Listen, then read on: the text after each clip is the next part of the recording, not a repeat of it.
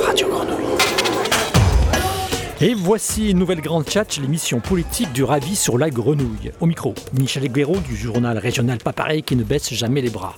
Hier soir a eu lieu la première nuit de la solidarité à Marseille. 123 équipes de 5 bénévoles ont parcouru les rues à la rencontre de celles et ceux qui vivent sans abri. Aujourd'hui, avec nous dans ce studio, un connaisseur des multiples enjeux du mal logement, Florent Houdemont. Mais avant de grandement tchatcher, présentons notre invité. Depuis 12 ans, à Marseille et dans sa région, ceux que concerne la lutte contre l'habitat indigne ont forcément croisé, un jour ou l'autre, Florent Houdemont. Vous êtes, depuis 2018, le directeur régional PACA de la Fondation Abbé Pierre. Parfois confondu avec le réseau Emmaüs, son but est de permettre à tous d'accéder à un logement décent, en accueillant et en orientant les personnes dans le besoin, mais aussi en interpellant avec vigueur si nécessaire les pouvoirs pour défendre des politiques publiques ambitieuses. Vous prenez vos fonctions en octobre 2018. Un mois plus tard, rue d'Aubagne, deux immeubles s'effondrent, tuant huit personnes.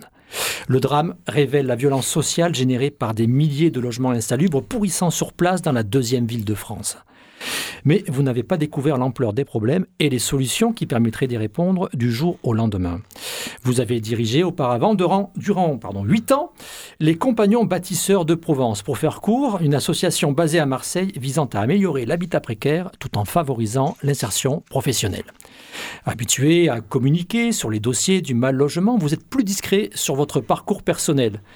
Marseillais d'adoption, vous avez beaucoup voyagé. Vous êtes né en Allemagne, avez vécu à Brest, obtenu un diplôme à l'Institut d'études politiques de Rennes, passé une année Erasmus en Angleterre, travaillé à la com du ONG à Paris. Vous avez aussi été consultant dans la sphère de l'économie solidaire dès 2004 à Marseille. Le résumé est non exhaustif. Et dans votre jeunesse, proche des mouvements intermondialistes, vous participez brièvement à l'aventure Indie Media afin de promouvoir sur Internet des médias locaux indépendants et participatifs. Là aussi, résumé non exhaustif. Vous voilà maintenant à 45 ans sur le point de relever un nouveau défi. Fin mars, vous allez devenir Monsieur Habitat de la ville de Marseille, c'est-à-dire le directeur des services en charge de la lutte contre l'habitat indigne, mais aussi du logement social, du programme local de l'habitat, du grand chantier avec la métropole, du plan local d'urbanisme intercommunal, de dossiers comme la régulation des locations Airbnb, non exhaustif également un poste issu de la réorganisation de l'administration municipale voulue par la nouvelle majorité du printemps marseillais, désormais conduite par le maire Benoît Payan. Mais aujourd'hui, c'est bien toujours avec votre casquette de directeur régional de la Fondation Abbé Pierre, à la veille de la publication d'un nouveau rapport sur l'état du mal logement en France, que vous êtes avec nous dans ce studio. Un rapport dont nous conseillons une lecture urgente et attentive à tous les candidats à la présidentielle. Il n'est pas encore sorti, mais ça ne saurait tarder. Une réaction peut-être à ce petit portrait? Non, il était effectivement pas complètement exhaustif, mais assez complet. Euh, peut-être préciser. il, y a toujours, il y a toujours. Euh, deux, trois petites choses. J'ai passé un peu plus de 9 ans, presque 10 au ah. compagnon bâtisseur. Et euh, pour préciser aussi, dans le cadre des futures fonctions, la ville n'a pas la compétence sur le programme local de l'habitat, c'est une compétence métropolitaine. Ça, on va y revenir. Hein. Mais bien entendu que la ville a envie de, peser dans voilà, la planification stratégique et tous les enjeux liés à ce programme de local de l'habitat. Et vous l'avez bien dit, je m'exprimerai aujourd'hui, euh, par contre, pleinement en tant que directeur régional de la Fondation Abbé Pierre. Alors je le disais au tout début, euh, nouveauté à Marseille, euh, une nuit de la solidarité. C'était quelque chose qui a été lancé à, Paris. et là, c'est la première édition à Marseille. Il y a aussi des éditions un peu partout en France, hein, Lyon, Bordeaux, 14 autres villes, je crois une vingtaine, 18 au total exactement. Euh, c'est intéressant ce, genre de démarche pour vous euh, On est dans le gadget, dans la communication ou ça va au-delà? Non, non, ça va au-delà. Euh, les Nuits de la Solidarité, c'est vraiment quelque chose que à la Fondation Abbé Pierre on, défend. ça, ça, a un double objectif. D'abord, ça permet de mobiliser des centaines de bénévoles et il faut vraiment les remercier pour leur engagement hier soir et de, donc de sensibiliser beaucoup de personnes qui découvrent parfois à travers cet euh, engagement, le, lors de la nuit de la solidarité, la situation du sans-abrisme. Et c'est important de rappeler à l'opinion publique, à tout un chacun qui n'est pas privé de logement, qu'il y a hélas des drames humains qui se jouent, des gens qui meurent à la rue, des femmes et des enfants à la rue, de plus en plus nombreux. Et donc ça, c'est le premier objectif, si vous voulez, c'est un vrai engagement citoyen. Le deuxième, c'est que pour construire des politiques publiques euh, qui visent à éradiquer avec l'horizon zéro SDF le sans-abrisme, il faut encore savoir combien de personnes vivent à la rue et qui y sont, quel est leur parcours, pourquoi ils se retrouvent là. Et donc c'est aussi euh, le deuxième objectif de la solidarité, d'améliorer la connaissance qu'on a de ces publics. Ça, ça paraît euh, étonnant quand on ne suit pas l'histoire de près. On ne sait pas, donc effectivement, dans une ville comme Marseille et Combien exactement de, gens dorment à la rue? C'est quoi On a une estimation euh? Non, non, il y a, des faisceaux d'indices, mais effectivement, euh, c'est un phénomène qui finalement est assez mal connu. On a des estimations à la Fondation Abbé Pierre, on estime qu'il y a à peu près 300 000 personnes en France qui sont sans abri. Euh, en réalité, c'est 35-40 000 qui dorment à un moment donné à la rue et les autres qui sont souvent hébergés dans les hôtels 115, dans les centres d'hébergement d'urgence. Mais donc on a, on a quand même des données, euh, ne serait-ce que le nombre de publics hébergés à un instant T par l'État. Maintenant, ce qu'il faut bien comprendre, c'est que on parle d'une grande marginalité qui est très souvent invisibilisée. Donc que les gens vivent dans les interstices de la ville, sont cachés, sont invisibilisés. Et donc c'est pour ça que c'est important d'aller vers eux et d'essayer de mieux comprendre euh, le phénomène et ses parcours euh, terribles et c'est autant de drames humains. Sur Marseille, l'échelle, c'est 10 000 personnes, à peu près 14, je crois. J'ai vu un chiffre euh, passer comme ça. encore une fois, hypothétique, hein, mais c'est ça l'échelle où on oui, alors c'est bon, un peu technique. Il y a différentes méthodes de, comptage. Mmh. Effectivement, il y a un très très beau travail de Hassab, il faut le saluer aussi, et qui vient d'actualiser ces chiffres et qui estime qu'au cours d'une année, la dernière fois c'était 2019 qu'ils avaient regardé, au moins 14 000 personnes s'étaient retrouvées au moins une fois euh, dans l'année euh, en situation de rue. C'est probablement un chiffre très sous-estimé parce qu'en fait, comment ils ont compris ce chiffre Ils sont allés regarder toutes les files actives des structures qui accueillent les sans-abri, euh, que ce soit hébergés évidemment par les services de l'État ou toutes les structures, les accueils de jour, etc. Le, le, CASA, qui est un service de médecins du monde qui fait de la santé pour les, les personnes les plus marginalisées. Et donc c'est comme ça qu'ils ont estimé que 14 000 personnes s'étaient retrouvées en situation de rue, mais c'est pas un instant T. Et voilà, donc c'est compliqué d'estimer ce phénomène. Je tiens à rajouter aussi qu'on est ravi, euh, comme beaucoup d'associations, que cette nuit de la solidarité ait eu lieu, que la ville et l'État ont fait un vrai effort d'organisation. C'était une vraie, un vrai test cette année. Ce qu'on espère, c'est qu'il y en aura d'autres qui permettront d'aller plus loin, parce qu'il y a quand même des points noirs dans cette nuit de la solidarité hier soir. Mhm. Notamment, euh, on est nombreux à estimer qu'à Marseille, il y a une particularité c'est que la plupart des personnes sans abri en réalité vivent dans des bidonvilles verticaux. C'est le cas, on a eu des, drames humains au Flamand cet été avec plusieurs morts. Au petit séminaire encore, il y a eu un mort avant Noël. C'est évidemment les rosiers, euh, coraux, calistés, euh, tout ce qu'on appelle nous des bidonvilles verticaux. Et c'est là surtout que les gens dorment et donc pas forcément à la rue sur le trottoir. Et du coup, ils n'ont pas été comptés par la nuit de solidarité. On va, on va y venir hein, donc à ce mal logement euh, endémique à Marseille. Peut-être un mot aussi, on est toujours un peu ambigu dans le milieu associatif sur la question du bénévolat. Donc c'est bien que des bénévoles soient dans la rue pour faire ce type de recensement, est-ce que ça raconte pas aussi euh, une déficience finalement des, pouvoirs publics, des, euh, des structures euh, censées, des, organismes censés faire face alors, c'est un sparadrap ou c'est au contraire un élan Non, non, non, non. Je, il faut que tout le monde participe à cet hmm. effort. Donc, euh, moi, je peux pas, au contraire, je peux que me féliciter. Le, bénévolat, ça fait partie de la citoyenneté. Ça ne remplace pas, vous avez raison aussi, du vrai travail d'accompagnement social professionnel. Et là, il y a beaucoup de structures à Marseille, mais évidemment que ça reste un parent pauvre. Ils se sont beaucoup mobilisés euh, ces derniers temps sur leurs conditions salariales. Mais au-delà de ça, c'est les moyens, effectivement, que les pouvoirs publics dans l'ensemble sont prêts à consacrer à l'accompagnement des publics les plus fragiles et les plus précaires, qui est la vraie question posée. Mais c'est pas soit le bénévolat, soit ça. C'est les deux idéalement, et donc on peut que se féliciter de l'engagement bénévole hier. Ok, alors on, le disait hein, forcément, euh, votre fonction à, la Fondation Abbé Pierre, à la direction régionale, elle, elle, euh, s'est mise en place à, un moment euh, très particulier, qui, particulier qui, a marqué cette ville et qui, la marque encore avec, avec la, rue d'Aubagne et, et, euh, ses effondrements. on n'en finit pas de, de, de, de commémorer euh, cet anniversaire euh, et de rappeler ce qui avance et, ce qui n'avance pas.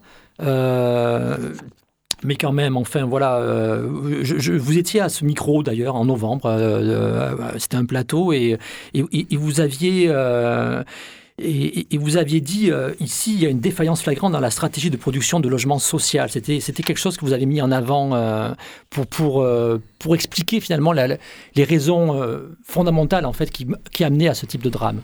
Oui, oui, c'est un constat qui reste vrai aujourd'hui. C'est-à-dire que personne ne choisit volontairement de vivre dans un taudis, que souvent les, ménages payent très très cher. Et en réalité, c'est souvent quand on regarde beaucoup de ménages qui euh, euh, sont éligibles au logement social et qui auraient préféré avoir une offre de logement social digne à la place de ce qu'on appelle de très mauvaise manière le parc social de fait, qui est l'habitat indigne. Donc il y a un lien entre les deux, évidemment, c'est l'insuffisance d'une offre accessible, euh, sociale ou privée, hein, qui, pose la question et qui génère ce, drame, euh, parce que des, ménages, faute d'une solution adaptée, en fait, ont le choix entre le taudis ou la rue, pour faire le, lien avec la nuit de la solidarité hier et l'habitat indigne. Euh, les ménages les plus pauvres, souvent, c'est cette, voilà, ce, choix horrible qui n'est pas un vrai choix, en fait, le taudis ou la rue, et qui amène à ce qu'il y ait tout ce marché, ce, sous-marché locatif qui a pu autant se développer dans cette ville. Alors dans la foulée de, l'effondrement, il y a eu aussi toutes ces euh, évacuations euh, qui, ont révélé aussi euh, ce mal-être et, tout ce que ça a généré.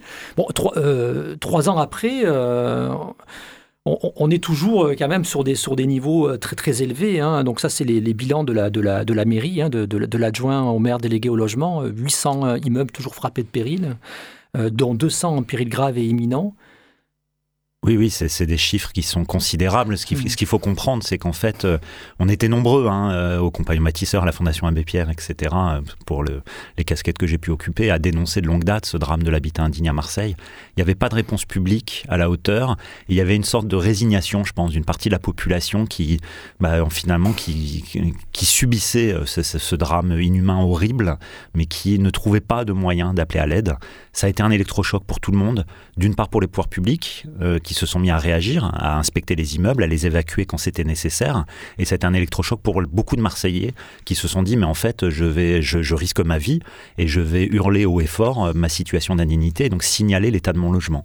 Et c'est ce qui a amené à cette crise sans précédent en France. Hein, euh, euh, voilà, avec tous ces, 800 immeubles qui ont été évacués, effectivement des, milliers de personnes délogées.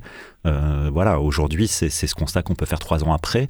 Les choses ont changé, puisque déjà désormais, bah, on évacue les immeubles beaucoup plus, on reloge les gens, euh, on commence à avoir des travaux d'office faits, mais c'est sûr qu'on ne rattrape pas en deux ou trois ans des décennies de retard et d'inaction publique sur ce sujet. Un peu trop de chiffres peut-être, mais c'est pour essayer de donner des, volumes. Hein, mais toujours 150 ménages délogés se trouvent en hôtel, en appartement, hein, 1400 personnes toujours délogées. Euh, ça met du temps, tout ça euh. Oui, alors ça met du temps, euh, parce qu'on manque cruellement d'offres de logement. Ça met du temps aussi, ce qu'il faut le dire, c'est que la ville continue chaque mois à évacuer des immeubles, c'est-à-dire qu'on a encore aujourd'hui des signalements qui arrivent et des immeubles évacués. Donc au fur et à mesure que les pouvoirs publics relogent euh, les personnes qui ont été délogées, bah, des nouvelles personnes sont délogées encore chaque mois. Alors si j'ai bien compris, c'est 30 immeubles à Marseille évacués par mois nouveaux. Hein, c'est euh, effectivement les, chiffres, communiqués, par, la ville. Mhm. Et, et le, différentiel que vous décrivez, il, est toujours défavorable. C'est-à-dire que euh, il y a plus d'immeubles de, évacués que de gens qui rentrent, qui réintègrent les immeubles qui, qui avaient été soumis à, un péril. Oui, ce qui devient un peu plus favorable, c'est qu'on a beaucoup moins de gens à l'hôtel. Au début, il faut se rappeler que c'était beaucoup, beaucoup de gens à l'hôtel et on dénonce sans arrêt, y compris pour les sans-abri, c'est que l'hôtel n'est pas une solution viable et pérenne. Euh, on peut bien comprendre qu'une famille, euh, dans un hôtel, vous pouvez pas cuisiner, vos enfants peuvent pas jouer, il n'y a pas assez de place, ils peuvent pas faire leurs devoirs. Donc c'est des solutions temporaires. Ce qui est devenu plus favorable, c'est qu'aujourd'hui, on a plus de personnes relogées que de personnes évacuées. Et du coup, ce qui fait qu'on a quand même constaté en trois ans une baisse de nombre de personnes à l'hôtel. D'accord. Vous, vous, aviez, euh, je vous cite, c'était là dans une tribune du Ravi en, en 19, hein, donc euh, toujours après les, après, après euh, les événements. Euh, dénoncer une, véritable violence institutionnelle. C'est une formule qui était assez forte en, pointant les, euh, dysfonctionnements euh, lors des délogements, en fait. Oui, bah, c'est-à-dire que la, crise a été immense et effectivement, ça a été d'une vraie. Déjà, c'est un arrachement. Hein. Il faut comprendre que pour un ménage, une famille, même quand l'état du logement il est pas, pas bon et qu'il le subissait depuis des années, s'en retrouver évacué en urgence, souvent sans le temps de prendre des affaires, c'est tout le quotidien qui est bouleversé, des habitudes de vie, des amitiés dans le voisinage, etc. Et c'est toutes ces habitudes quotidiennes qui sont d'un seul coup bouleversées. Donc être évacué de son logement, fut-il indigne, c'est un arrachement. Et c'est déjà une vraie violence. Quand ensuite la réponse en face, sans doute due à la hauteur de la crise, était violente aussi parce que d'une part, on avait à l'époque quand même un maire de Marseille qui, qui, avait tardé à prendre la mesure du drame, voilà, qui a incriminé la pluie, les orages, etc. Bah, pour les gens qui, voilà, pour les gens qui, qui voilà, subissaient ça, c'était une vraie violence d'entendre ces propos et on a connu du coup et vécu en première ligne cette colère. Et c'était aussi une violence parce qu'effectivement, bah, la, la, réponse rapide, ça a été l'hôtel, elle n'était pas digne. Et donc les gens se retrouvaient en fait à, à crier au secours. Je suis à l'hôtel, je peux plus faire à manger, j'ai pas les moyens de manger, je, comment je fais? Et Il a fallu du temps pour que la réponse publique commence à être à la hauteur. Et ça a été un combat qu'on a mené plein d'associations, le collectif du 5 novembre, Marseille en colère, la Fondation Abbé Pierre, euh, les compagnons bâtisseurs, etc. On était nombreux à avoir poussé à cette fameuse charte du relogement. Et c'est cette charte, ce combat mené à Marseille, qui est un vrai succès hein, et qui est une nouveauté en France, qui aujourd'hui a été réécrit avec euh, la ville et l'État et qui permet aujourd'hui d'assurer un certain nombre de droits et de dignité aux personnes délogées tout n'est pas encore parfait, loin s'en faut, mais les choses se sont nettement améliorées depuis trois ans, justement pour que en fait la réponse des pouvoirs publics ce soit plus de la violence institutionnelle, mais une certaine dignité de la réponse, inscrite et garantie par la charte du relogement. Donc là, effectivement, ville, euh, association, enfin, vous avez nommé un, certain nombre d'acteurs, euh, collectifs, et mmh. bien sûr. Euh, donc là, il y, a des mesures, c'est très concret gratuité de la cantine pour les enfants de familles évacuées, exonération des frais de garde dans les crèches municipales, prise en charge des frais de garde-meubles, distribution des titres de transport, prise en charge des propriétaires occupants, enfin des.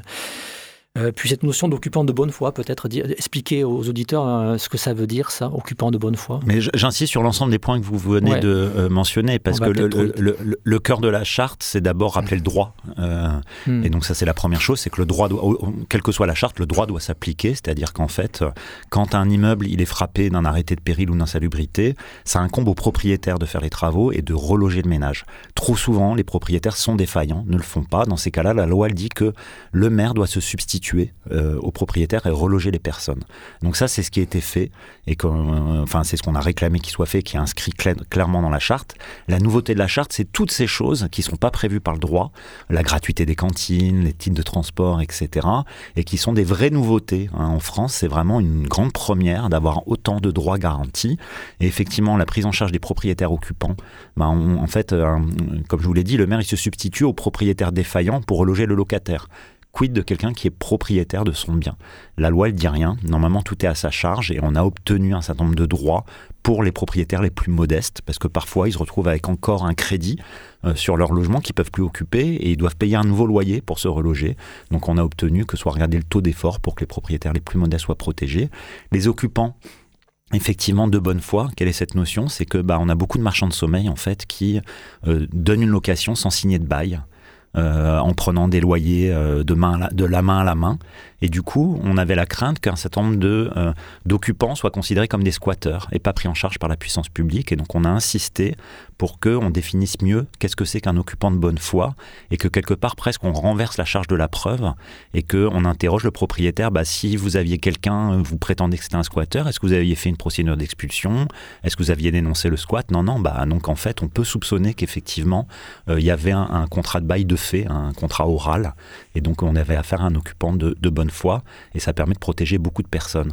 Et on se retrouve là dans le même sujet que la nuit de la solidarité, c'est tous ces interstices de la ville pour les publics les plus précaires hmm. et les plus modestes et en fait qui euh, bah, voilà, trouvent des solutions comme ça de pis-aller, de la main à la main euh, et qui se retrouvent en fait sans euh, contrat écrit qui garantissent un certain nombre de droits. Et donc c'est une vraie victoire qu'on a obtenue et on se félicite que l'État et la ville d'ailleurs aient accepté de l'inscrire pleinement dans la charte.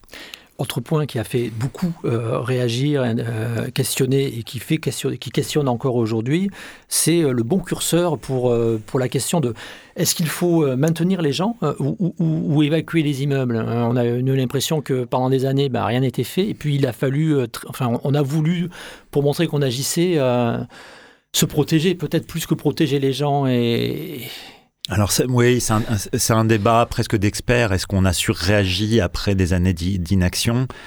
Quand même, quand on regarde concrètement, alors surtout aujourd'hui où les choses sont un peu plus stabilisées que fin 2018, début 2019, où c'était vraiment la crise et on a agi très en urgence, aujourd'hui, quand même, il faut dire les choses. C'est que si les immeubles ils sont frappés d'arrêtés de péril, c'est qu'il y a des experts qui sont passés qui avaient bien péril. On n'a pas surréagi. Quand on voit le nombre d'immeubles qui auront été frappés d'arrêtés de péril euh, imminent ou ordinaire, alors les, termes ont changé depuis le 1er janvier, mais tout le monde les utilise toujours. Maintenant, on parle de mise en sécurité, mais bref, euh, quand on voit le nombre de logements concernés et d'immeubles concernés, en réalité, euh, la plupart, il fallait les évacuer d'urgence. Et euh, voilà, donc en fait, non, on n'a pas surréagi dans l'ensemble, à quelques cas près, mais c'est un débat d'experts. Euh, avant tout, euh, c'est pas la question qui se pose toujours, c'est de protéger avant tout la population. Donc en cas de doute, il faut pas, voilà, il faut pas évacuer systématiquement, mais on peut surtout pas renoncer à une évacuation en disant ah peut-être que. Il faut se rappeler parce que la Fondation Abbé Pierre s'est portée partie civile dans le drame du 63 et 65 rue d'Aubagne, les deux immeubles qui se sont effondrés. Il faut se rappeler que 15 jours avant le drame, la question de l'évacuation l'évacuation du 65 rue d'Aubagne s'était posée. Et que si on avait évacué à l'époque, 8 personnes ne seraient pas mortes sous les décombres. Donc vous voyez, je ne pense pas qu'on puisse dire qu'il y a eu une surréaction. Et du point de vue juridique, d'ailleurs, le c'est pas tranché. Donc euh, non, non, l'information judiciaire est toujours en cours. Toujours, le, toujours rappeler que mm. euh, voilà, les responsabilités n'ont pas été établies à ce niveau-là. Pas encore. Très clairement. Euh, des, choses semblent ne pas bouger, ou en tout cas quand on regarde l'actualité, une récente par exemple avec un, marchand de sommeil, la boulevard Libération à Marseille, euh, qui, qui, loue, euh, qui ne pouvait pas louer un Airbnb, qui euh, c'est la Marseillaise, confrère de la Marseillaise qui ont révélé ça, qui est bien connu, hein, c'est David B, un multirécidiviste, et à nouveau on le, voit sur un dossier comme ça avec des, des maires isolés dans un logement exigu. Alors là, l'immeuble n'est pas insalubre, mais le, logement est, pas exigu et, ah. visiblement il pose des problèmes sanitaires. Voilà, peut-être impropre à l'habitation selon. je ne connais pas spécifiquement ce, Alors là, on a, dossier On a un personnage public très connu, oui, oui, sous contrôle de, police, et il continue à pouvoir. Euh, euh, voilà. Alors qu'est-ce que ça veut dire, euh, malgré tout ce qu'on vient de dire? Eh ben, ça veut dire qu'il y a encore beaucoup à faire sur la lutte contre les marchands de sommeil. Ça reste peut-être d'ailleurs un des points faibles de la réponse aujourd'hui. c'est la réponse pénale.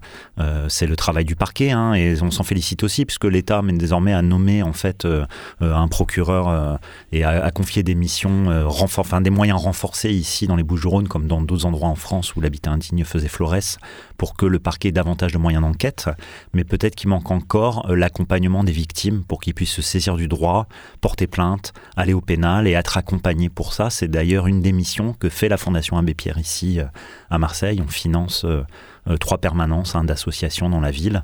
Et donc, euh, il ne faut pas que les gens euh, hésitent à aller voir sur notre site et à appeler, parce qu'on peut les accompagner pour faire valoir leurs droits. Et ça reste effectivement peut-être un des points faibles, cette lutte contre les marchands de sommeil. Il y en a d'autres hein, que lui qui sont connus, mmh. mais il y a, on s'en félicite quand même par rapport à ce qui se passait encore il y a 4-5 ans où il n'y avait rien. Là, désormais, on a beaucoup, beaucoup d'instructions ouvertes et on espère, il y a eu les premiers procès, il y en aura d'autres à venir, j'en ai aucun doute là-dessus. Le, permis de louer, à un moment, c'est cette mesure-là faisait assez consensus, hein, euh, alors que pourtant c'est compliqué, on va y revenir. tout n'est pas facile, hein, euh, même sur ces dossiers. Euh, mais là, le permis de louer, voilà, ça semble être une mesure qui, en l'occurrence, là, sur un cas comme ça, c'est pour vous, c'est une mesure efficace Non, non, euh, le, permis de louer, c'est un des outils. Euh, il est, il est, c'est le plus simple à comprendre, donc on en parle souvent, on le cite en avant. Effectivement, c'est bah, qu'avant de pouvoir louer un bien, il faut euh, qu'un inspecteur passe pour vérifier, enfin quelqu'un vienne contrôler l'état du logement mhm. et qu'on vous autorise ou pas à le mettre en location. Ça paraît le plus simple, ce fameux contrôle technique du logement, comme on l'a pour les voitures. maintenant, ça pose des, des problèmes opérationnels, c'est-à-dire que si vous le faites à l'échelle d'une ville comme Marseille, il faut d'énormes moyens humains, c'est pas forcément raisonnable donc euh, l'idée, c'est de le concentrer sur les zones les plus connues. Pour l'instant, il a été mis à Noailles. Ça a été une demande de la Fondation Abbé Pierre. Pourquoi est-ce que, par exemple, ce permis de louer n'est pas étendu sur euh, l'ensemble du 3e arrondissement, la Belle de Mai notamment, Saint-Mauron, qui sont des zones très touchées, sur les îlots démonstrateurs? Donc moi, je me félicite que la métropole ait mis en place ce permis de louer sur Noailles. On aimerait euh, qu'il soit déployé désormais dans les autres zones de Marseille très touchées, au moins le 3e arrondissement, Belle de Mai, Saint-Mauron, qui est un vrai, vrai sujet aussi d'habitat indigne la métropole, là, l'a déployé, et je le comprends aussi, sur d'autres villes de la métropole. Euh, donc il a été mis en place sur plusieurs, euh, centres anciens euh, dans la métropole.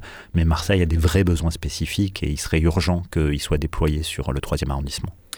Vous l'avez mentionné rapidement, mais autre fait aussi, et faits divers, si on peut les appeler comme ça, mais qui rythment aussi l'actualité, ben c'est ces morts par incendie. Alors, effectivement, les Flamands cet été, euh, le, squat du petit séminaire, demandeur d'asile mort, les Flamands c'était euh, trois, migrants. Euh, au Rosier aussi, deux enfants. Alors, même si c'était pas l'état de, de, l'immeuble qui était, qui était en cause, mais... Euh, non, a priori, sur ce qu'on sait de cet incendie, c'était vraiment un, un, horrible et dramatique accident domestique, mais c'était pas forcément lié à, au très mauvais état de la copropriété des Rosiers. Ça n'enlève rien au fait que ça les... fait beaucoup de morts quand même en quelques mois. Que ça fait beaucoup de morts et que les Rosiers étaient vraiment une zone mm. d'habitat extrêmement dégradée où il faut une intervention très forte. Oui, ça fait beaucoup de morts. C'est le drame qui continue. C'est ce que vous disiez. Donc c'est oui, euh, bidonvilles euh, euh, verticaux. C'est ça. Mais les, gens meurent à la rue. Les gens ils meurent aussi du mal logement et dans des conditions d'habitat indignes. Il faut rappeler qu'il y a eu des drames avant le 5 novembre. Hein. Le 5 novembre, c'est un électrochoc parce qu'il touche le cœur de la ville.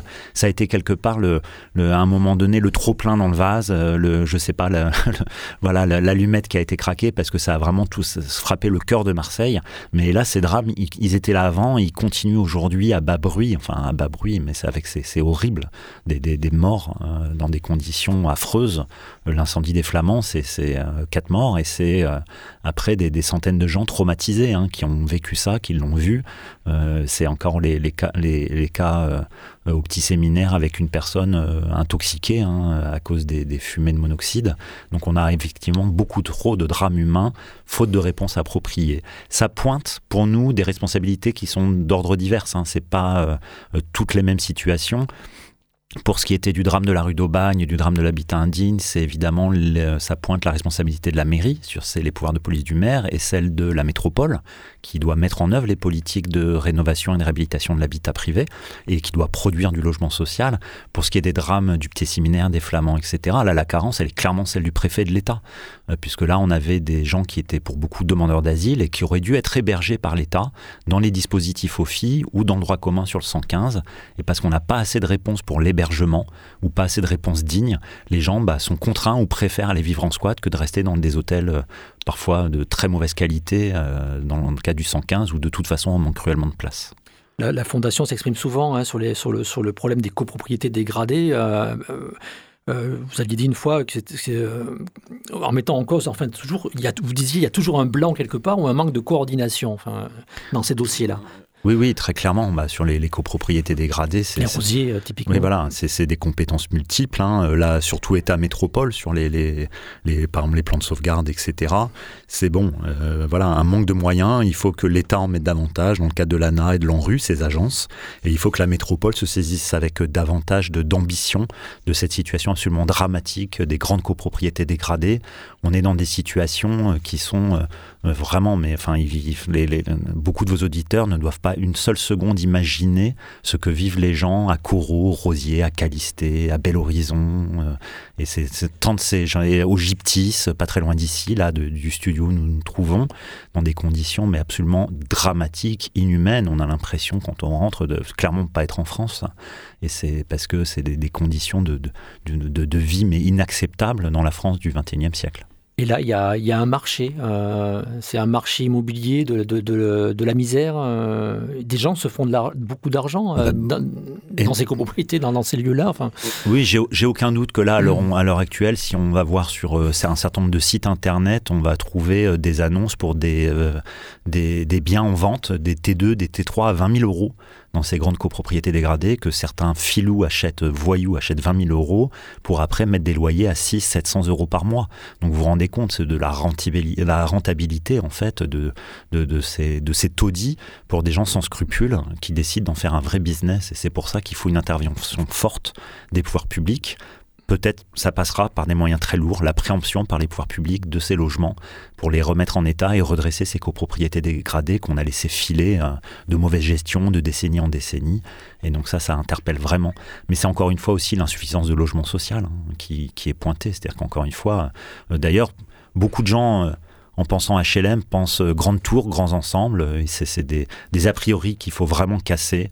Euh, il y a des petites maisons absolument magnifiques avec jardin, des très beaux immeubles avec balcons, euh, tout modernes, qui sont du HLM. Et vous avez beaucoup de ces grandes barres ou de ces grandes tours à Marseille qui ne sont pas du HLM, qui sont des copropriétés privées et qui voilà, sont en très mauvais état avec des décennies de mauvaise gestion. La Grande Tchatch, l'émission du Ravi sur Radio Grenouille. Et donc, tradition dans cette émission, l'invité choisit une chanson et vous avez choisi Habitude de Hayam.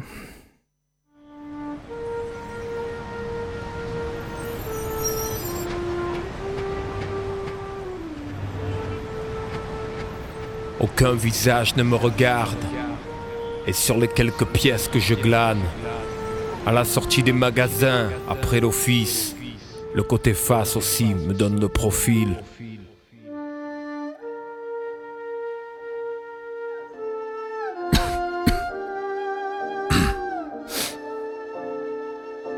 Soleil tombe avec les degrés. Depuis ce matin, je marche. Mais là, mes pieds sont là. Il faudrait que je pense à me poser. Que je me trouve un porche ou un coin tranquille, bien abrité. À l'écart des regards, la tolérance est souvent mal imitée. Parfois, j'aimerais être invisible, tout comme ces fantômes. Et ne pas voir ces yeux qui me regardent pas comme on regarde un homme. Bonjour, madame, n'ayez pas peur. Non, je ne suis pas dangereux. Je vous tiens la porte, c'est tout. C'est pas à votre sac que j'en veux. C'est qu'un bonjour, ça vous coûtera pas un euro. Allez, fouillez votre cœur. Y a peut-être encore quelques merci, je vous jure. C'est pas de ma faute, c'est tout le pays par en vrille. Je suis là par manque de chance, la vie a ses sombres héros comme une ombre au tableau. Je croise des routes sans jamais laisser de traces. S'il vous plaît, voyez-moi une fois avant que le vieux ne m'efface. Je sais que c'est dur car vous me percevez comme un peut-être. Alors c'est presque par instinct que vous tournez la tête. C'est vrai, je dors là où vos chiens ont leur shot. Je gêne les amoureux qui sur les bancs le soir se bécotent. Et si le vent parfois me force à squatter vos entrées, n'oubliez pas, même les vaincus ont droit au respect. Et si le dédain était armé, je serais mort mille fois, comme ceux qu'on retrouve trouve le matin gelé et mort de froid. Mais là c'est pire et ma présence ne choque même plus. Le temps défile et doucement je deviens une simple habitude. On ne me voit plus, je suis transparent, une habitude. Les regards glissent sur mes affaires entassées sur ce trottoir vide. C'est tout ce qui me reste, mon testament. On ne me voit plus, je suis une silhouette, une ombre sans utilité. Comme disent hommes et femmes pleins de futilité, je ne suis qu'une habitude où aucun pas s'arrête.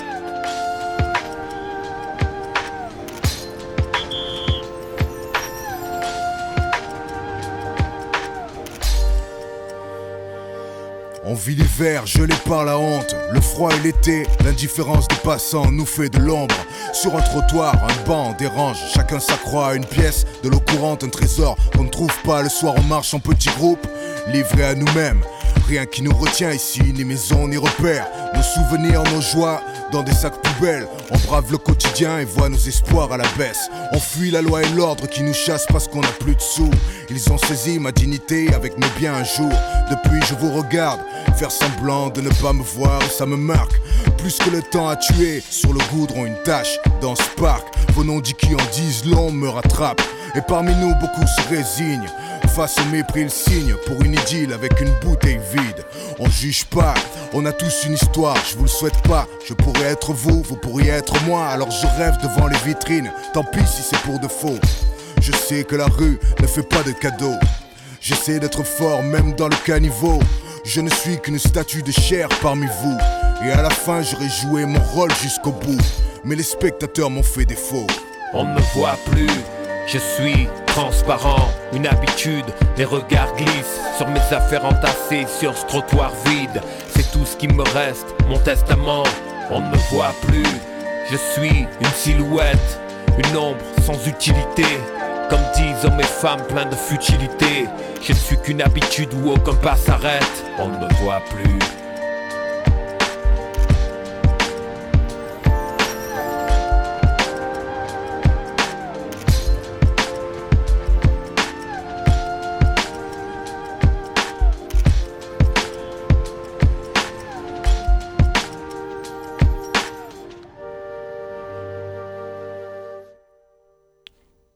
On ne me voit plus, je suis transparent, une habitude. Pourquoi ce choix? Alors, bon, plein de raisons. C'est le lendemain de la nuit solidarité, c'est cette belle chanson euh, d'Ayam euh, bah, parle du sans-abrisme, de l'indifférence des passants, de l'invisibilité de ces sans-abri que justement la nuit solidarité essaye de lever en allant à leur rencontre le temps d'un soir. Et par ailleurs, c'est voilà une chanson que Ayam avait donnée à la Fondation Abbé Pierre. Je les en re-remercie. donc c'était voilà une évidence pour moi de choisir ce titre aujourd'hui, étant marseillais à Marseille. Le clip a été euh, filmé à la friche où nous nous trouvons en ce moment dans le studio. Donc c'était un, triple clin d'œil euh, à la Nuit de la Solidarité, euh, à Marseille, à la friche, à YAM et puis à la, à la Fondation Abbé Pierre. On continue à faire des allers-retours dans les, sujets, même s'il y a un fil conducteur, vous l'avez bien compris, et le temps. toujours, je vous cite, dans studio, mais en novembre 2018. Et vous disiez, euh, nous avons besoin que tous les pouvoirs publics se réunissent afin de travailler ensemble. Le jeu de ping-pong avec la balle sans cesse renvoyée d'un côté à l'autre doit prendre fin. Bon, on en est où J'ai pas pas une ligne à enlever à ces propos aujourd'hui. Non, non, mais vraiment parce que la, compétence du logement et de l'habitat, elle est extrêmement éclatée. On est sur des sujets très très complexes. Il faut bien comprendre que quand on construit, euh, quand on, programme une construction, c'est pour des décennies euh, qu'on doit penser la ville, et c'est le cas partout en France. Et aujourd'hui, dans plein de territoires, hein, pas qu'à Marseille, on a trop souvent en fait comme c'est une compétence éclatée, chacun qui dit ah, mais c'est pas moi, c'est l'autre, et c'est insupportable pour nous qui sommes sur le terrain d'entendre ces pouvoirs publics se renvoyer la balle. Nous, on demande vraiment est-ce que le, le, sujet est tellement dramatique et tellement, euh, tellement crucial. On demande une action rapide et on demande une vraie concertation des pouvoirs publics. Il faut trouver du consensus sur ces sujets.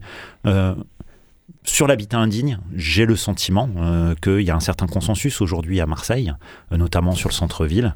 Il reste à en trouver notamment euh, sur les questions de logement social, et là c'est le cas dans toute la région, où on a beaucoup, beaucoup trop de maires carencés SRU, beaucoup encore trop de réticence ou d'opposition à créer une, vraie, un vrai choc de l'offre en matière de production de logements sociaux cette production qui n'arrête pas de s'effondrer d'année en année en France et en région. On va, y revenir, hein, restons encore un petit moment sur, sur Marseille. Et on a quand même vu le président de la République, par exemple, s'intéresser à Marseille et, comme d'autres, hein, et comme vous, euh, la, Fondation, euh, trouver que ça n'allait pas forcément assez vite. Je pense par exemple à la mise en place de la Société publique locale d'aménagement d'intérêt national.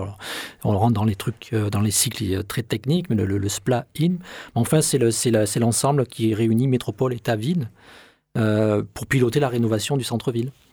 Bah, aujourd'hui, aujourd'hui, elle est en place. Alors, il y a un euh, directeur, ça. oui, non, non, mais il y a, le, son directeur, Franck Caro, quelqu'un de qualité expert de ces sujets, qui est quelqu'un qui, je pense, fait consensus entre les acteurs publics. Aujourd'hui, les équipes sont réunies et euh, je, crois que le calendrier entendu, c'est un passage en mars à l'ANRU qui va permettre de débloquer les crédits et de commencer l'action concrète de cette société qui vise, il faut le rappeler, à racheter des immeubles sur des îlots démonstrateurs et à les réhabiliter. Donc vraiment à piloter la réhabilitation sur ces îlots démonstrateurs, euh, soit en, incitant, voire en obligeant les propriétaires à faire les travaux et, quand ce ne sera pas possible, en achetant euh, leurs biens, en les expropriant et en en faisant un maximum du logement social en plein centre-ville le, match, le, bras de fer métropole versus ville, euh, qui, traverse aussi un clivage politique. Il faut rappeler que Marseille et sa métropole, c'est pas la même couleur politique, contrairement à, je sais pas, à Lyon, Bordeaux. Oui, oui, bah. Ça facilite pas les, non, ça, choses. Ça, ça, facilite pas les choses. Ma, petite expérience euh, lointaine euh, me, ferait dire que attention, même quand c'est le même bord politique, c'est pas toujours simple. Effectivement. Donc le sujet n'est pas ça que aussi, voilà, y compris dans cette. Y compris. Donc le, sujet n'est pas que marseillais, mais effectivement, c'est un vrai sujet. Il faut, c'est des, je l'ai déjà dit, c'est des sujets graves.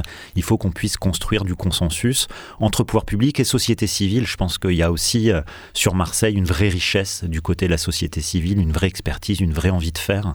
Et donc je pense que c'est en mettant tout le monde autour de la table qu'on va sortir de, ce drame, parce que la, situation est telle qu'il faudra de toute façon, hélas, des années pour redresser euh, la ville euh, à la hauteur de, ce qu'elle mérite et de ce dont les habitants ont besoin.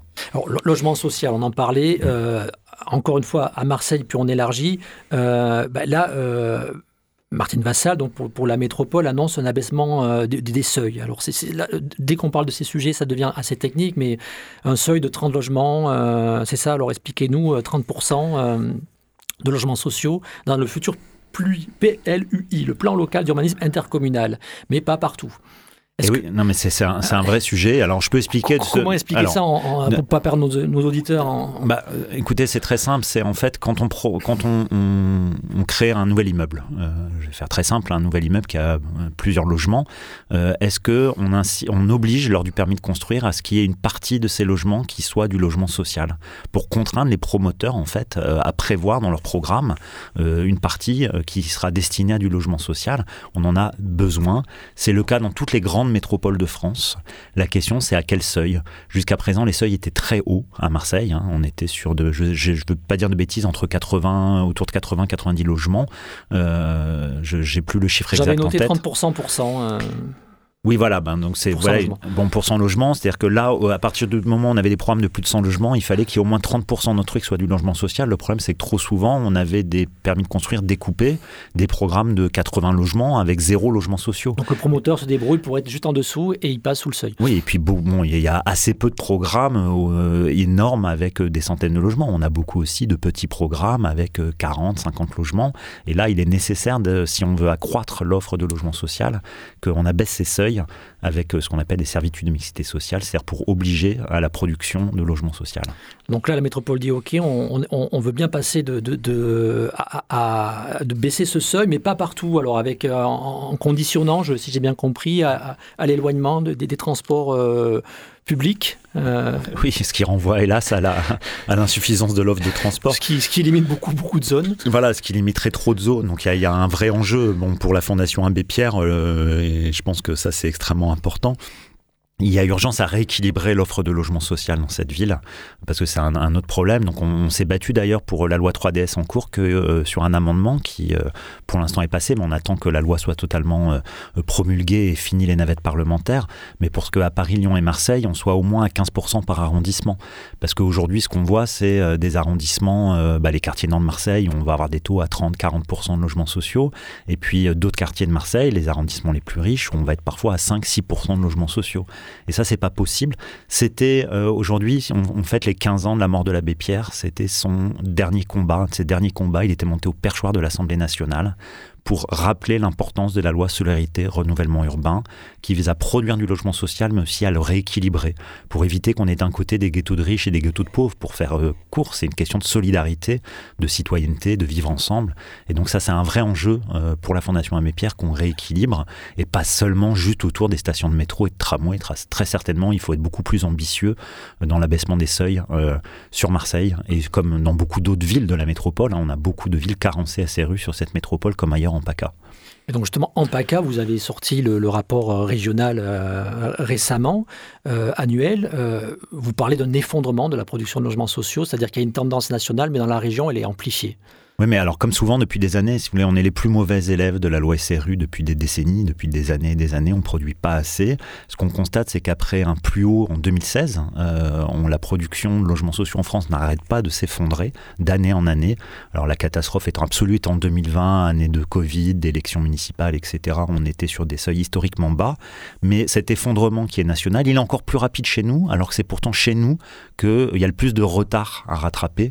Et donc ça, c'est strictement scandaleux et incompréhensible. Il faut vraiment un vrai choc de ce côté-là, de l'ensemble des maires et des pouvoirs publics euh, et des, des, métropoles, PCI de la région. Alors une élection municipale, c'est pas bon pour le logement social? Parce que les maires ont peur d'être stigmatisés s'ils en construisent? Enfin, bah, c'est aussi des logiques techniques, c'est-à-dire qu'à un moment donné, on est en, on, est en campagne, etc. On peut pas, voilà, il y a donc c'est des raisons assez techniques, mais c'est sûr que on sait que c'est des années pas favorables. Là, on a eu la crise sanitaire, mais on, on nous a trop vendu que 2020 était une année exceptionnelle, c'est un problème conjoncturel, alors que comme vous l'avez dit, c'est une tendance longue. Depuis 2016, ça baisse.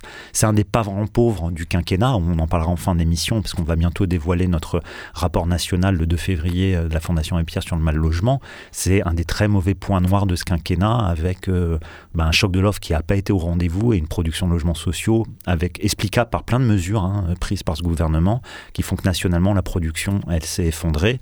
Hélas, là où on avait le plus besoin, c'est en région PACA, euh, l'effondrement était encore plus rapide qu'ailleurs. Citons peut-être des, des, des, exemples, des lieux. Alors dans les Bouches-de-Rhône et au-delà, enfin on, parle, bah, c'est, le, le on mesure les sur bonnets d'âne et les, oui, oui, bah, bons élèves. Euh, écoutez, c'est simple. Si, on regarde sur l'ensemble euh, de la France, dom-tom inclus, les endroits où il est le plus dur d'obtenir un logement social, c'est ce qu'on appelle le taux de tension. On regarde le nombre de demandeurs et en face le nombre de logements qui ont été attribués dans l'année.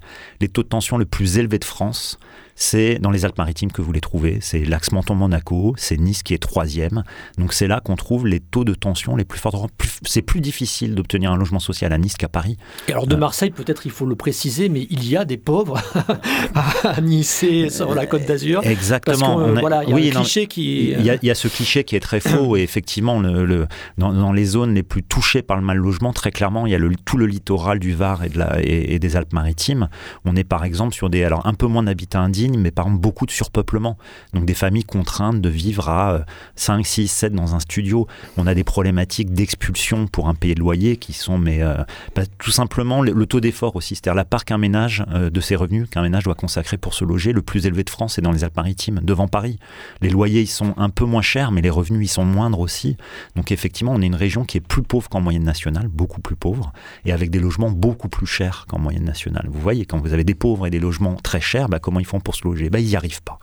Et le, drame, c'est à Marseille, c'est évidemment l'habitat indigne, le sans-abrisme, etc. Mais vous le trouvez à Nice, à Toulon, sur toute la côte d'Azur.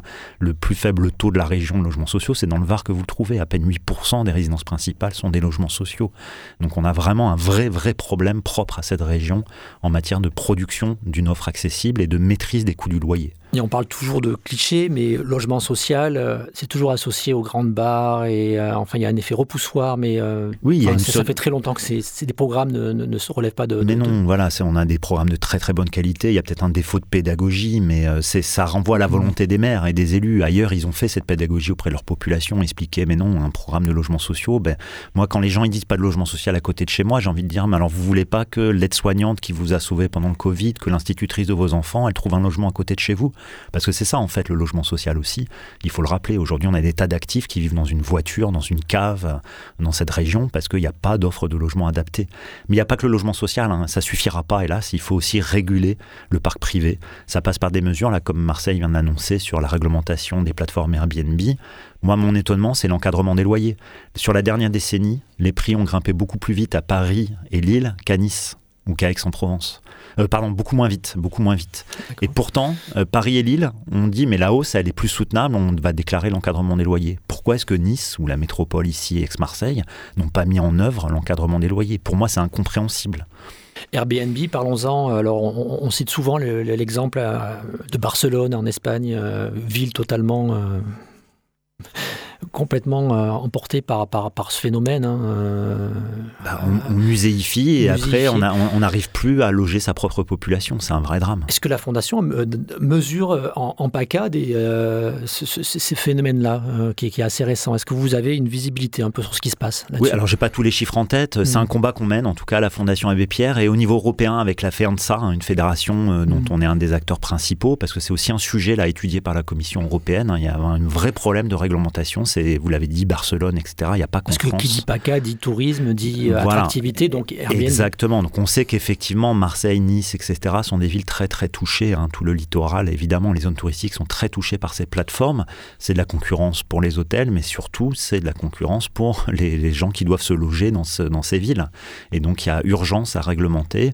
Il y a urgence à ce que euh, la loi nous permette de contraindre davantage ces plateformes qui jouent. Ça dépend lesquelles, hein, euh, parce qu'il y en a plusieurs. On cite souvent Airbnb, c'est pas la seule. Hmm. Et il faut qu'elle joue le jeu de la transparence des données et d'aider à réguler, à réglementer ce marché. Ah, je reviens à Marseille, mais c'est vrai que les chiffres, 2000 euh, logements officiellement hein, euh, qui passent par ces systèmes-là à Marseille, plutôt 10 000 des disent certains spécialistes parce que c'est pas effectivement il y a plusieurs plateformes c'est pas très clair. Non et puis si vous voulez ce qui est complexe un peu hein, c'est encore technique mais c'est quelqu'un qui euh, loue sa résidence principale parce qu'il est parti en congé qu'il en profite pour la louer. Ça ça pose pas de problème. Le problème c'est les gens qui euh, mettent ça à l'année qui louent à l'année ou qui louent sur des périodes très longues euh, donc qui refusent en fait un bien qui était destiné à la location de quelqu'un qui le retire du marché locatif pour le passer en touristique. C'est ça le problème c'est pas l'ensemble des logements. Et pour ça il faut que les plateformes elles soient transparentes. Qu'est-ce qui relève de quelques, quelques jours loués dans l'année où on peut se dire tiens c'est quelqu'un qui est parti en vacances et qui a loué son appart, de d'autres offres qui sont régulières et qui du coup sont louées beaucoup beaucoup de jours. Aujourd'hui la loi dit 120 jours, nous on demande d'ailleurs ce que ce soit abaissé euh, le nombre de jours à partir duquel on peut euh, obliger le propriétaire à, déclarer euh, la location et donc ce qui permet après au pouvoir public de réguler. Alors là, toujours sur Marseille, la, municipalité Gaudin avait laissé la possibilité à tout investisseur de louer jusqu'à 5 résidences secondaires en meublé de tourisme pour une durée de 6 ans renouvelable. Donc pendant 12 ans. Oui, oui, bah c'était euh, énorme. C'est énorme. Mhm. Et donc là, il y a une, euh, voilà, l'idée, ça serait d'autoriser que pour la résidence principale pour une durée de 120 jours, ça, ça, euh, ainsi qu'une résidence secondaire.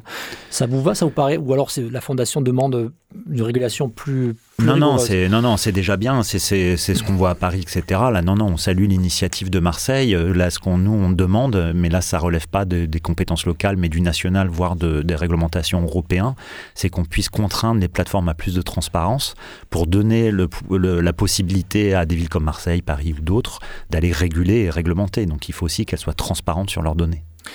Alors, on l'a dit, euh, le 31 janvier, vous allez présenter euh, la Fondation Abbé Pierre euh, sur le plan national cette fois-ci, le, rapport annuel et évidemment... Le 2 février, le 2 février. Le 2 février, ah voilà, encore une erreur. 2 février.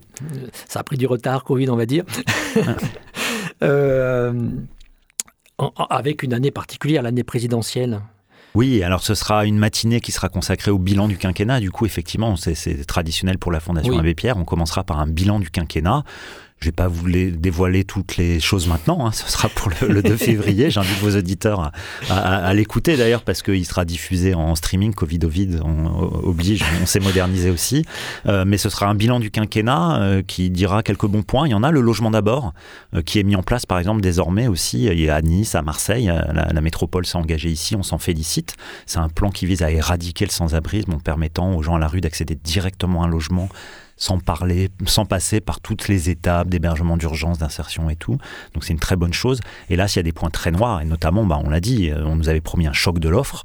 Or, euh, sur tout le long du quinquennat, la production logement social s'est effondrée avec des mesures fiscales très injustes, notamment la réforme des APL qui pénalise beaucoup, beaucoup de ménages. Donc on fera ce bilan euh, assez sévère euh, du quinquennat en donnant les bons points mais en soulignant tous les mauvais. Et on interrogera l'après-midi un certain nombre de candidats à la présidentielle. traditionnellement, on refuse d'inviter l'extrême droite, mais les autres seront invités à débattre avec nous. Et là, on leur posera des questions très précises sur qu'est-ce qu'ils reprendront de nos propositions, de leur programme, que contient leur programme sur le logement. Et nous, on espère que la présidentielle, euh, la campagne, hein, euh, prendra une tournure un peu moins nauséabonde que ces derniers mois et permettra de parler des vrais sujets de préoccupation des Français. On parle beaucoup de pouvoir d'achat. Bah, la première dépense contrainte des Français, c'est le logement. Et pourtant, euh, vous venez de le, dire, mais enfin, c'est un grand scoop, mais enfin, ce sujet-là, on l'entend très peu quand même dans la bouche des candidats, dans les questions des journalistes aux candidats. Oui, c'est hélas, parce qu'encore une fois, on parle pouvoir d'achat, mais c'est quoi la, première dépense C'est ça, se chauffer, on parle de l'augmentation des coûts de l'énergie, euh, tout ça, c'est le logement. Ça devrait être un vrai sujet. Peut-être que pour beaucoup trop de citoyens, le logement, c'est avant tout ce qui est privé, et donc pas public, c'est son chez-soi, son intimité. Les gens voient pas assez, et c'est le message que je veux faire passer là à votre micro. C'est un sujet politique, le logement. Comment on fabrique la ville de demain, comment nos enfants seront logés, c'est un sujet éminemment politique. Comment on préservera la planète en rénovant thermiquement les logements, c'est un sujet extrêmement politique. C'est quelle politique publique là-dessus on va réussir à mettre en œuvre. Et donc c'est pour ça que c'était important pour nous d'interpeller les principaux candidats sur leur programme. Et j'espère que les électeurs en tiendront compte au moment d'aller glisser euh, un bulletin dans l'urne. Comme je savais que j'allais faire le coup de, l'embargo, j'ai regardé 2017 parce qu'il y avait 15 propositions euh, de la Fondation Abbé Pierre. Je voudrais croire que vous n'aurez plus besoin de, les remettre sur la table. Et j'ai un peu peur que, les choses n'aient pas fondamentalement changé, même si effectivement il va y avoir des tendances. Mais euh, euh, bon, vous parliez de rendre accessible le parc social aux ménages à, bas revenus, parce que alors là, ça c'est curieux, euh, mais il y a du faux logement social aussi. Ah non, c'est pas. Oui, alors il y a différentes catégories, mais c'est pire que ça. Là, on vient de sortir d'ailleurs un rapport parce que c'était un objectif. Du coup, on allait étudier ça, et en fait, on s'est aperçu que les plus pauvres n'accèdent pas au logement social. Il faut le dire tout simplement, c'est nous aujourd'hui, alors ça à Marseille c'est très net, on voit régulièrement des candidats refusés par les bailleurs sociaux parce qu'ils n'ont pas assez de revenus. Donc en fait vous êtes trop pauvres pour, vous n'arriverez pas à payer votre loyer, vous êtes trop pauvres pour accéder au HLM. Bah, que font les gens Ils vont dans des taudis ou à la rue. Hein. Et donc ça, c'est la vérité, c'est que le logement social peine à loger les plus pauvres, notamment effectivement parce qu'il y a différentes catégories de logements sociaux, et les logements très sociaux, c'est ce dont on a le plus besoin, et c'est de ce dont on manque le plus. Alors accueillir dignement les migrants, ça faisait partie des, euh, propositions... Euh, quel lien direct pour vous avec la question du logement, euh, les, migrants? On sait qu'ils sont, pour une part, ils sont à la rue, Souvent bah, Très souvent, en fait, c'est la, question, c'est nous, on ne se prononce pas sur la politique migratoire, mais à partir du moment où les gens ils sont là, c'est un drame humain. Euh, là, euh, bah, vous parlez des rosiers, des flamands, nous, ce qu'on voit, c'est des centaines et des centaines de femmes et d'enfants à la rue à Marseille, et beaucoup sont euh, issus de parcours d'exil. Donc, sans se prononcer, la Fondation Pierre sur un machin, etc., on dit à minimum, ils sont là, donc permettons-leur de travailler, accordons des titres de séjour plus pérennes, parce que aussi, ce qu'il faut comprendre, c'est qu'une personne, elle a des papiers un jour, elle est sans papier le lendemain, et construisons des réponses adaptées Aujourd'hui, les migrants, ils n'ont pas le droit au logement social, par exemple. Donc c'est un débat, il faut ou il faut pas. Mais en tout cas, si c'est le choix du législateur, il faut au moins, dans ces cas-là, construire une vraie offre adaptée à ces publics, parce qu'il est complètement indigne en France qu'on n'arrive pas à loger mais quelques milliers de personnes. Hein. Il faut déconstruire les discours sur l'envahissement du pays, etc. Non, on a des gens en grande souffrance qui euh, doivent, et c'est ça, c'est les, valeurs fondamentales de la Fondation Abbé Pierre, euh, trouver des conditions d'accueil dignes. Et là, sur ce quinquennat, on a tous les images qu'a Calais, par exemple, de, des forces de l'ordre détruisant des, abris, des, tentes, des abris précaires, des, tentes, des, retirant des couvertures. Enfin, on en est là encore en France euh, sur, ces questions-là, avec effectivement une, mais des, forte pression. mais euh, des, politiques complètement absurdes, encore une fois, mais même à Marseille, on, évacue en catastrophe des grands squats, on met les gens dix jours à l'hôtel, on les remet à la rue derrière. Qu'est-ce qu'ils vont faire? Ils vont aller occuper le squat d'à côté. Donc euh, on évacue les Flamands, où sont les gens? Vous savez, la personne qui est morte juste avant Noël au petit séminaire cette personne intoxiquée euh, qui avait appelé à l'aide hein, sur les conditions, il n'y avait plus de chauffage, plus d'électricité au petit séminaire, qui se chauffait comme il pouvait, et eh ben il venait des Flamands. Et aujourd'hui, le petit séminaire a été évacué. Vous retrouvez des gens au Rosier, au Corot, etc. Nous, on les suit, on est en contact avec ces gens. Donc on voit que c'est une politique absurde parce qu'elle ne cherche pas à trouver des solutions durables. On intervient, on envoie les forces de l'ordre, on émantèle un camp, on évacue un endroit. Et puis comme on ne prend pas en charge dignement, qu'on donne des hôtels pourris pour 10 jours, et eh ben vous, vous reconstituez le problème aussitôt après. C'est du court-termisme et ce dont on a besoin, c'est de réponses de long terme. Alors, euh, toujours, il y, a, il y a ces temps, lutter contre les passoires thermiques. On a l'impression là aussi que c'est quelque chose qui est assez partagé dans le discours politique. Enfin, voilà, rénovation thermique des logements. On a l'impression que ça c'est c'est fausse intuition c'est c'est non alors est-ce qu'il y a eu est-ce qu'on a progressé sur, sur, sur ces questions-là ou est-ce qu'il y a encore fort à faire? Mais il y a encore fort à faire et là il y a une double urgence elle est sociale parce que c'est horrible, le drame n'est pas sur thermique, que les coûts de l'énergie ils explosent et que les gens ils arrivent plus à se chauffer. d'augmentation. Exactement, on voit le gaz, l'électricité, mais elle est aussi euh, environnementale. Hein. On voit bien les enjeux climatiques aujourd'hui, donc il y a une double urgence. Et là, c'est vraiment euh, nous ce qu'on espère sur l'après-crise Covid, hein, au niveau européen comme euh, ici localement, c'est qu'on ait de vrais efforts. Il y a eu des nouveautés, le plan de relance est assez ambitieux là-dessus. Il y a l'interdiction des passoires thermiques à la location d'ici. alors ça va être progressif et ça va s'accélérer à partir de 2028 il faudra qu'on se donne les moyens de faire appliquer cette loi et donc d'inciter les propriétaires à rénover. Donc c'est une question de moyens. Il y a eu des choses de faites, mais il faut beaucoup plus de moyens. L'encadrement des loyers aussi, c'est un vieux serpent de mer. Euh, c'est une mesure qui, euh, bah, les, prix explosent, donc c'est une mesure et on a pu la mesurer à Paris, ça marche. Euh, ça marche, ça a des vrais effets à limiter les loyers les plus excessifs. Ça n'est que ça. Hein. On ne parle pas de d'interdire complètement les augmentations de loyers. On est là à, réglementer euh, les loyers les plus élevés. Euh, on a d'autres villes en Europe, Berlin, etc., qui ont été beaucoup plus offensives sur ce sujet.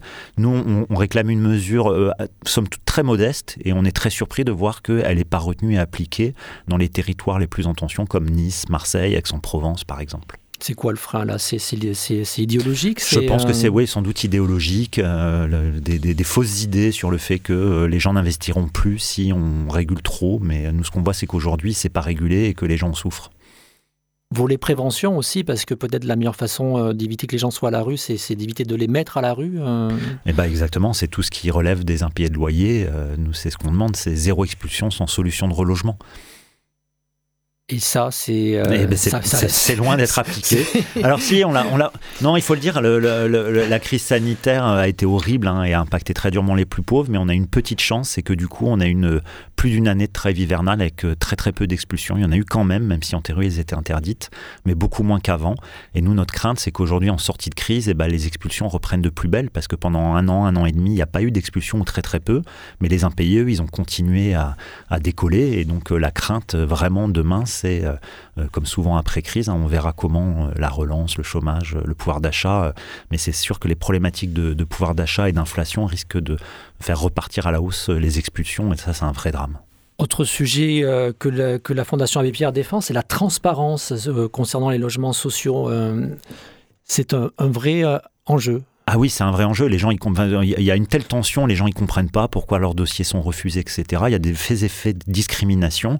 Par exemple, on se félicite qu'à Marseille, là, la nouvelle majorité vient de dire qu'ils étudieraient, ils vont anonymiser les dossiers. C'est-à-dire que désormais, ils ne sauront plus le nom de la personne avant de lui attribuer un logement. Hein. Voilà, ce sera anonyme et ça évitera tous les effets de discrimination et ça mettra beaucoup plus de transparence dans l'étude euh, voilà, des demandeurs sociaux. Florent de donc euh, cette émission va arriver à, son terme et, votre mandat, donc aussi votre euh, à la tête de la Fondation Abbé Pierre, ce changement de casquette dont j'ai évoqué en début d'émission, c'est ça, ça part de, quoi? De quelle envie d'agir de, différemment oui, bah c'est effectivement, euh, on a beaucoup interpellé la Fondation Abbé Pierre. Pour moi, il y a une sorte de continuité du combat, d'aller mettre euh, cette, expertise, ces constats que je fais, ces propositions que je remue depuis des années bah, au, service des Marseillais, à la ville de Marseille. Donc c'est une vraie fierté pour moi euh, de rejoindre l'équipe municipale dans la continuité, puisque mes, mais voilà, mes futures compétences seront sur la question de lutte contre l'habitat indigne et puis de politique du logement. Donc j'entends bien continuer les combats, mais effectivement avec une autre casquette, une autre posture sans doute, j'aurais plus la même liberté de parole, mais c'est bien avec la même conviction que je veux mettre cet engagement bah, au service des Marseillais, à la ville de Marseille et pas à la Fondation Abbé Pierre. Dans ce réseau, dans ces collectifs, etc., dont on parlait au départ, très dynamique sur Marseille, il y a deux réactions. Euh, certains se disent très bien, on se réjouit, euh, on va être représenté, et d'autres disent mince, euh, il n'aura plus le droit de parler, on va perdre une, une voix. Ah, je suis flatté, mais la Fondation Abbé Pierre continuera à parler et me trouvera un remplacement qui continuera à porter haut les combats de l'abbé Pierre. Je remercie.